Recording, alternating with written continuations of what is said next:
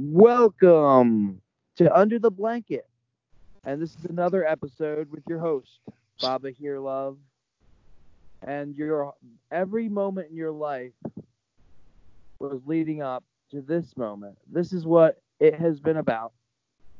This is the beloved. This is love. This is the nightmare. Now, I have a guest with me, Barefoot Becky. And Barefoot Becky. I like that. Can I call you that, Barefoot Becky? You can call me that. So Barefoot Becky has been on the show before, and we're going to do the topic.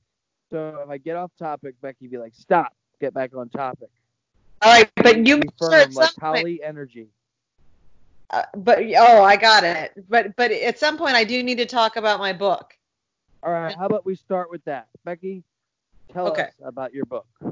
So my name is Becky Magnolia, and you can find me at bmagnolia.com. That's the letter B, magnolia.com. I am on a journey to help others find joy. And the first element of this has been a book called Magnificent, which is a fairy tale for grown-ups. And I really love the idea of simple books that are easy to read because none of us have time. Very few of us are actually sitting and reading novels these days. So why not make a quick, fun book that is packed full of wisdom? You don't even know you're getting it. You don't feel like you're reading some kind of spiritual tome. You know, you're not. You're just reading a little story, and all of a sudden it's like, bam.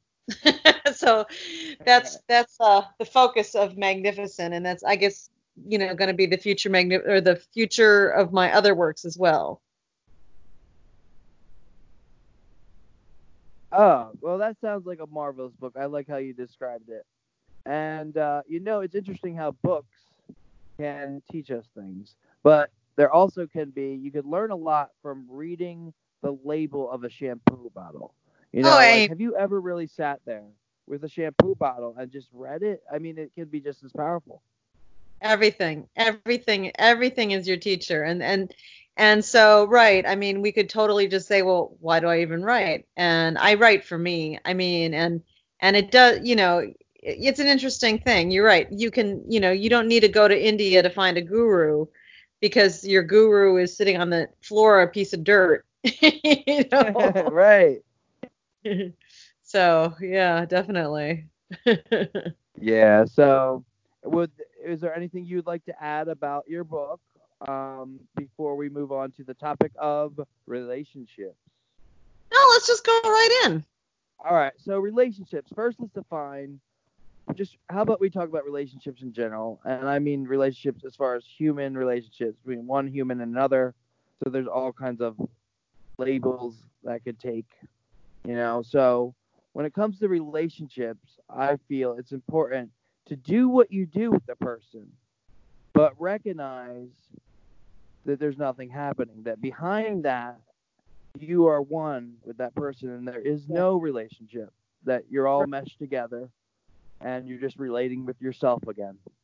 And, right. You know, but you don't got to lay that on the person all the time in your relationship. Say, hey, you know, we're a self being a self. And, you know, like, you're God. And, like, hey, unless they're into that, then, you know. So that's the thing. Like, each relationship on that level. Right. There's so many differences. So speak about relationships. Come on, help us, Becky. Help us. Okay. Well, I'll say this is that I don't think it's an either or thing. Like all of this is just, you know, nothing. And then, there's this, you know, where we're all merged.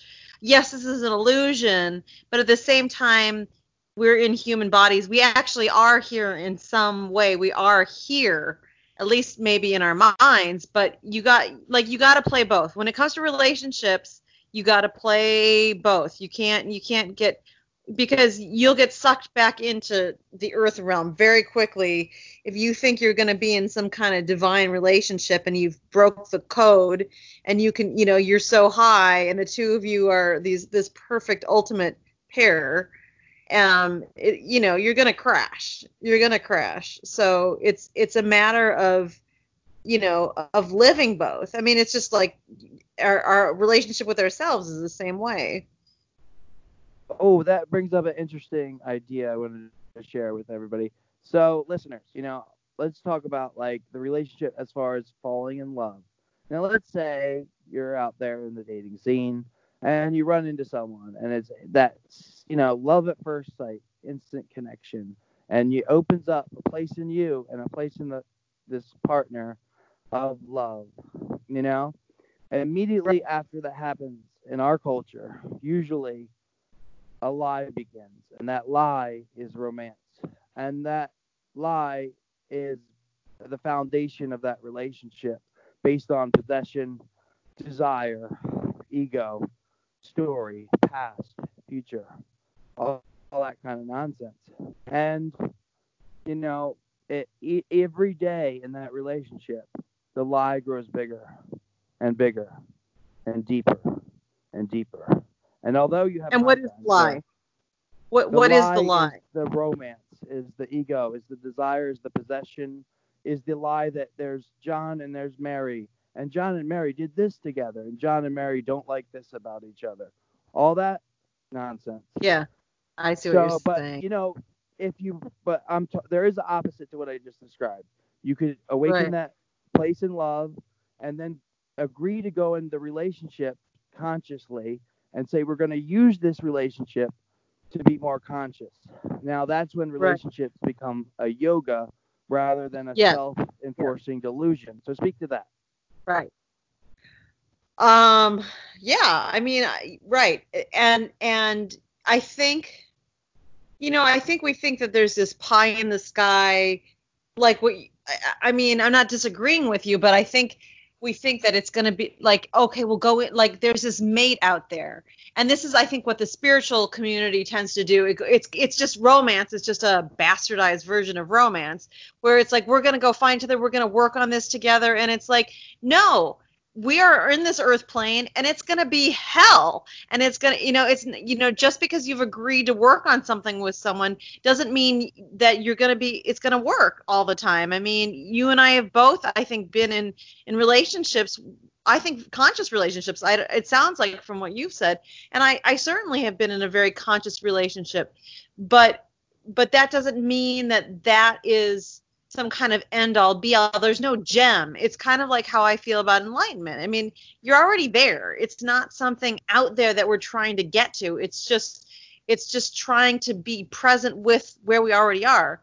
I think you have to be very careful when you're seeking partners, because it's I mean, again, like you're saying, it's all a lie, and even us spiritual folk are, I think, we're even more prone to it because we have these stories of, you know, Krishna and Radha and Ram and Sita and, you know, and this divine love, but we're not, I mean, I'm sorry, I know how you feel about this, but we're not gods. We are, on one level, but we're also here, and we've got to do the bullshit of like, well, he farts in bed. You know what I mean?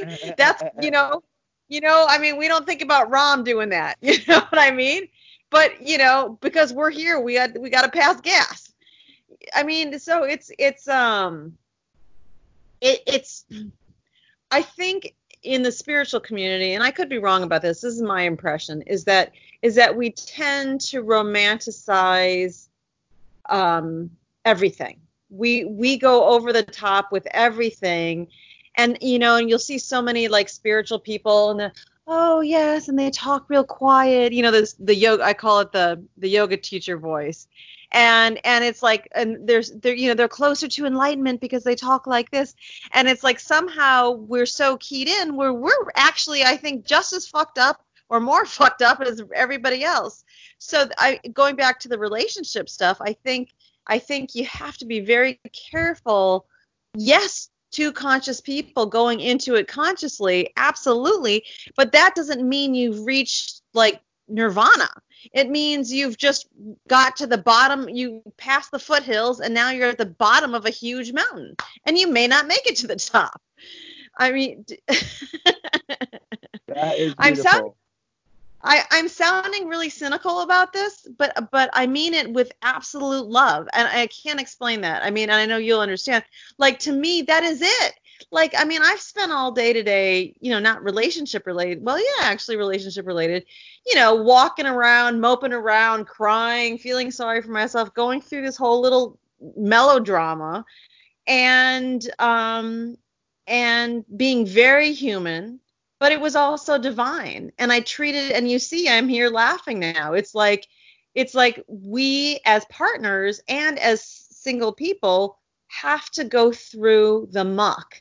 And that's, to me, all Nirvana is going, oh yeah, muck. Okay, here we go. And just doing it. That is very refreshing to me, at least. I don't know if my listeners are offended by what you say, because I do have listeners in the spiritual community. But how I look at it, I like what you said about the Buddha. Yeah, or what you said, yeah. Like hell, like life is hell. And, you know, right. That's like Buddha. Well, like, let me do my interpretation of what you said. So you said, like, it's hell. And I thought of, like, my relationship. Like, me and Elise had that love at first sight when we met. Right. And I could go into the romance of that story, and I was all great right. in the psychic moments, and it all led signs, blah, right. blah, blah. But I'm going to go into this part of it. We agreed to go into the relationship consciously for a lifetime or whatever, multi-lifetimes. And you know what? That relationship had amazing lots of ups, but it had lots of downs. Overall, I'd say it was like a hell. But that's just because life is suffering. You know? Right. The important right. thing is that we have the here now moment where we could get up into that place that sees beyond the hell. And that's right. the heaven within. That's that exactly. magic moment. That's that right. consciousness. Right. And then you're conscious of life being suffering. So, you know, like, I agree that whole getting into a relationship consciously, we're going to use this relationship yoga, can be just as much hell as any relationship. I think more so, because you think you've figured it out and you're cocky and your ego is really big, but you don't even see your ego because it's so big. But one thing I do want to say about, you know, my comments about the spiritual community is that, like, just my experience, and I'm part of this because I've been through this too, is we tend to take ourselves very seriously. And understandably, I mean, you know, we're dealing with stuff, you know, and but the seriousness is a trap, and it really is, because and also, yeah, it's ego too. Now, sometimes I can be very, like, after meditating or I don't know, doing chanting or something, someone walked in, they'd be like, I'd talk very calmly, and you know, and I would look like someone who's like on a blissful high, you know, and so that is part of it. But part of it is also taking a shit. Like, you know, I mean, well, actually, there is a mantra in Be Here Now, just listeners, there's a mantra in Be Here Now that is for taking a shit. Because I don't know about you, but I've had some shits that were enlightening. Seriously. I think shitting is more powerful than any tantric sexual nonsense.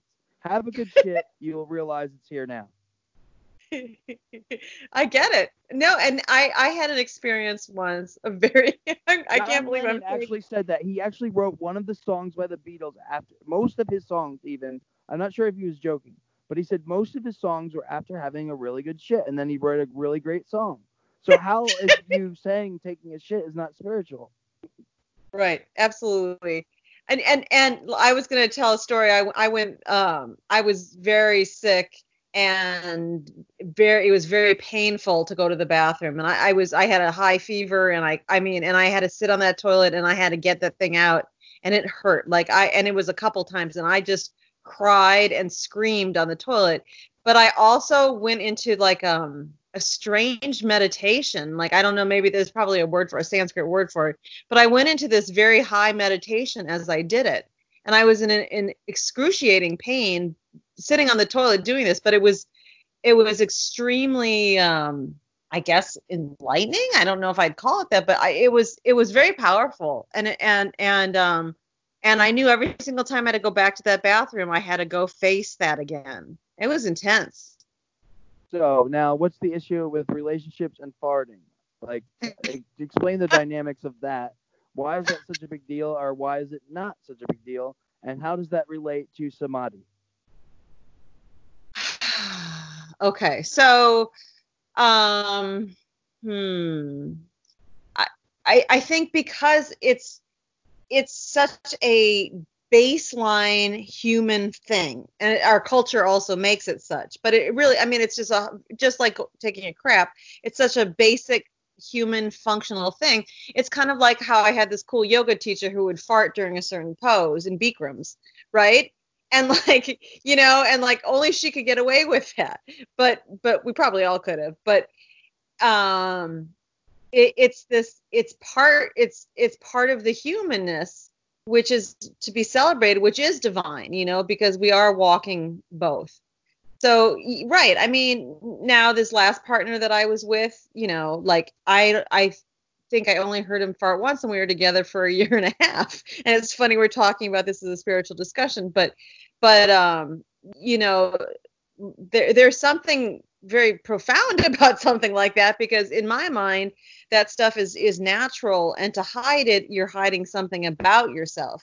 I mean, come on, you can't be having sex every day and like not let one out. It's going to happen. No, that's called yogic fart control. It's actually a specific technique to reach level 32 of enlightenment. Level, is that a serious level 32?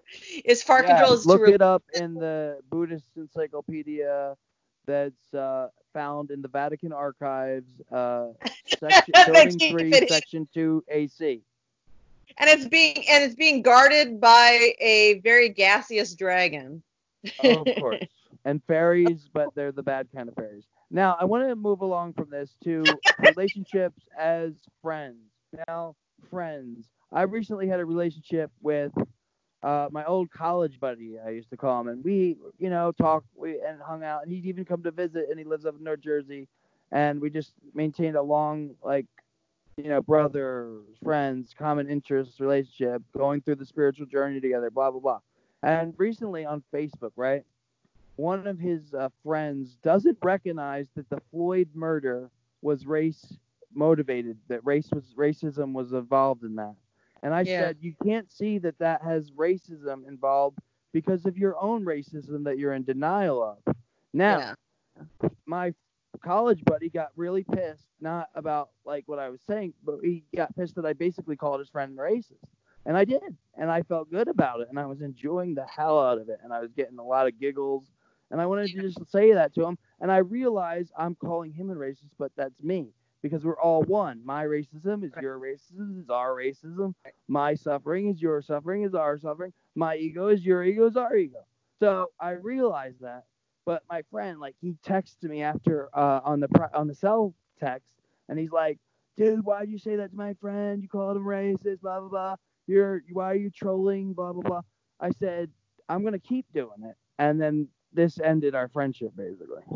So the way I look, well, in the spiritual interpretation, I love him. He's in my heart. Yeah. Jow, you know, get the fuck out of my life. Why not? You know, and I'm cool with that. You know, I like throwing people out of my life and bringing them back or whatever. But just keep them in the heart. Just love them. This is good. I've lost a lot of friends in the past 5 years, not, you know, lost, but lost a lot of friends. And it's, you know, and it's over, you know, I don't know. It's a touchy subject with me because it's very difficult. I had one friend recently, I called him out on something and that I thought was very important, you know, I personally felt like, I mean, of course, there was some ego, but I felt like it was something he needed to hear. And I didn't think I was being too aggressive, but I have not heard from him since. And that was like, you know, 5 months ago or something, 6 months ago. And I have no idea what happened. And the thing is, again, we all relate on this. It's no different than a romantic relationship. All relationships in the end are kind of the same. We're all connected, and probably in past lives we were lovers or whatever. But you know, he like I don't know. He so on one level, you know, we're connected still, you know, and we had this bond, but on the ego level, something happened, and you can't get too hung up about it is what I'm finding, because you just can't, because like my therapist said, he's like, you know, he served his purpose, and now you move on. You've done your work together, your karma work in this life. you've done it, and then you move on. And that's, you know, I think basically it is that we do our work with people and then we go to the next one, and especially people who are growing really fast. I've been kind of in a growth spurt lately. And so I'm outgrowing my friends very fast. And I guess they could say they're outgrowing me. So, I mean, but I've become, you know, this Barefoot Becky, this kind of like hippie girl who talks with this crazy guy about shits and spirituality. And most of my friends, you know, even 6 months ago, if they heard this, if they might, they would just be like, oh my God, Becky. And then they would never talk to me again. And that's no insult to you. That's a compliment to you, actually. All right. Thank you, Becky. It's interesting that, you know, like Neem Karoli Baba, who the podcast is named after, it's the blanket wearing guru, listeners. Now, he said about these types of situations, relationships, do what you do with another person. In other words, you know, we have different sorts of relationships that come, they go. You know, I liked how the Rolling Stones said, as far as women relationships with the man, heterosexual, women are like streetcars, they come and go, you know, that kind of thing. I always loved the Rolling Stones. And, you know, you can apply that to everything, really. And, like, you know, like, you do what you do. You might be a friend with the person 1 minute, and the next thing you know, you're enemies. But don't kick them out of your heart, because that's the worst thing you could do to someone. We are one, and you can love them and say, get the F out of my house. You know, you can love them and say, get the F out of my house. Yeah, yeah. And that's right. Yeah. I mean, that's what I'm dealing with now with my relationship that I'm ousting, is exactly that. You know, it's like, yeah, I told him the other day, I love you, but I need my space, you know, because you're killing me, you know. And, you know, and so, yeah, I mean, people come into our lives for a reason. Everything happens for a reason. And like, it's cliche, but there's a season, you know, and then they go. And, it's okay. Though, I feel like, you know, the more and more I practice this journey, that the only relationship I have is with myself. Like, everybody I meet is myself, and all it's myself. And all this stuff we're talking about is just useful tidbits for navigating the zip code reality, which, like you say, the divine is human. So that includes the zip code reality where I'm the hippie guy, Eric, that has to do blah, blah, blah, and pay his bills and talk to people. And like today, I was carrying an orange around for, you know, like, why not? Just I was holding up an orange, walking around. And did it have a meaning? No. I just felt like doing it, you know. But I'm sure, and I don't really care, you know. I'm not. It's not like it's a. But one time, it's funny as far as relationship goes. I was just holding up a flower, and like 3 cops got calling me just after holding up a flower for an hour or two on a street corner. 3 cops. Really? And I was like, wait. And I was like, this white privilege stuff, you know. Like, imagine that was some black guy. Like, I might have been dead if I was a black guy. You know what I mean? So I think that's the zip code reality I'm talking about. You know, all that kind of stuff. Right. Like, these are life and death decisions. You know, if you don't pay your bills, you will be homeless. If you don't have a support network, blah, blah, blah. These are not things to like, oh, it's all a big joke. It's all a big video game, so I'm going to not care about those things. No, we are divine and we are human, and relationships are important, and so is the nothing. Right. So speak to that or add your views. I just spaced out. So say the last sentence again. The last sentence was, nothing is real, strawberry fields. All right, let's talk about Jim Morrison's and Pam Corselin's relationship. Are you familiar with the Doors singer? You know, I don't know that much about it. I know the Doors, obviously, but I'm not that hip to their. Anyway, there was this movie in 1991 where it's a beautiful scene, well, horribly beautiful, where Meg Ryan's like having a bad trip, and Jim's having like a weird bad trip, and he's like asking her to, and she's freaking out, and she pulls a knife out on him, and he's like, kill me, kill me, kill me, and she's like holding the knife. And they're like, they're just like, they know she knows she's not going to kill him. He knows she's not going to kill, you know, they're just doing all this to work out the energy of the social dynamics of the scene. It's terrible. Right. But like, interesting. You know, like there is something beyond that prevented her from taking the knife and killing them, that stopped that situation, that cooled it out. Right. You know, right. And that's what our relationships can be used for. What de-escalates the scene? How do we merge with the scene and be cool and maintain our cool and keep others cool by the way we interact with the zip code reality? So you're asking what de-escalates it? Do relationships have Buddha nature? So you go in to see the Zen master, and there's the Zen master, and there's Becky Barefoot, and you're sitting there, and the Zen master says, Becky, do relationships have Buddha nature? And this is in Zen. You go to the master, he asks you a question, right, and you have to answer every day for years. So what would be your answer? Okay, so you come to me, I'll pretend I'm the Zen master. All right, Becky. Okay. Do relationships have Buddha nature? Now, say your answer. I would say yes, they do.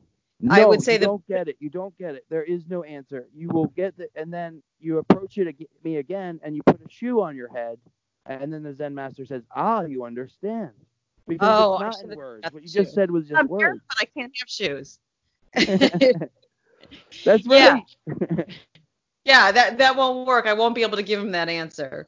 So, but to answer your question, not as a Zen master, but once you say that I think a relationship, and Ram Dass talks about this, a relationship is an entity in and of itself, that each of us has, like, maybe it's on, like you talk about the astral plane, like you and I have our relationship is its own entity. Do you know what I mean? And so its Buddha nature is within that entity, and right? I mean, that's how I would see it. Well, we're reaching the end of the show, so this has been Under the Blanket with your host Baba Here Love and Barefoot Becky, and I want to end with this. You know, like, my favorite romantic movie is Crocodile Dundee, and I love the end when, you know, she's not going to marry Richard, and Crocodile Dundee is going to wander off through America, and she goes running after him into the subway and calls out to him, I love you, and all these people, like this one mugger is trying to kill her, and she just knees him in the balls, you know, and she's like, and he's, no, and you know, like, tell us a moment like that has to do with spiritual awakening in your life to end the meeting, and the episode. Okay. So I this guy that I'm ousting from my life, I knew it was time. I knew it was time for him to go, and I got up like 5 o'clock in the morning. I sat on my meditation cushion, and you know, you're supposed to get all chill. You know, when you meditate, you release, right? So I just built up energy, like crazy ass Shakti energy, and I calmly called him out of the bedroom. It's my house. He doesn't live here. And I said, hey, come here. And he came out, and I looked at him with these very pure collie eyes, right? And I said, get the fuck out of my house. All right, Ram. Thank you for listening, everybody.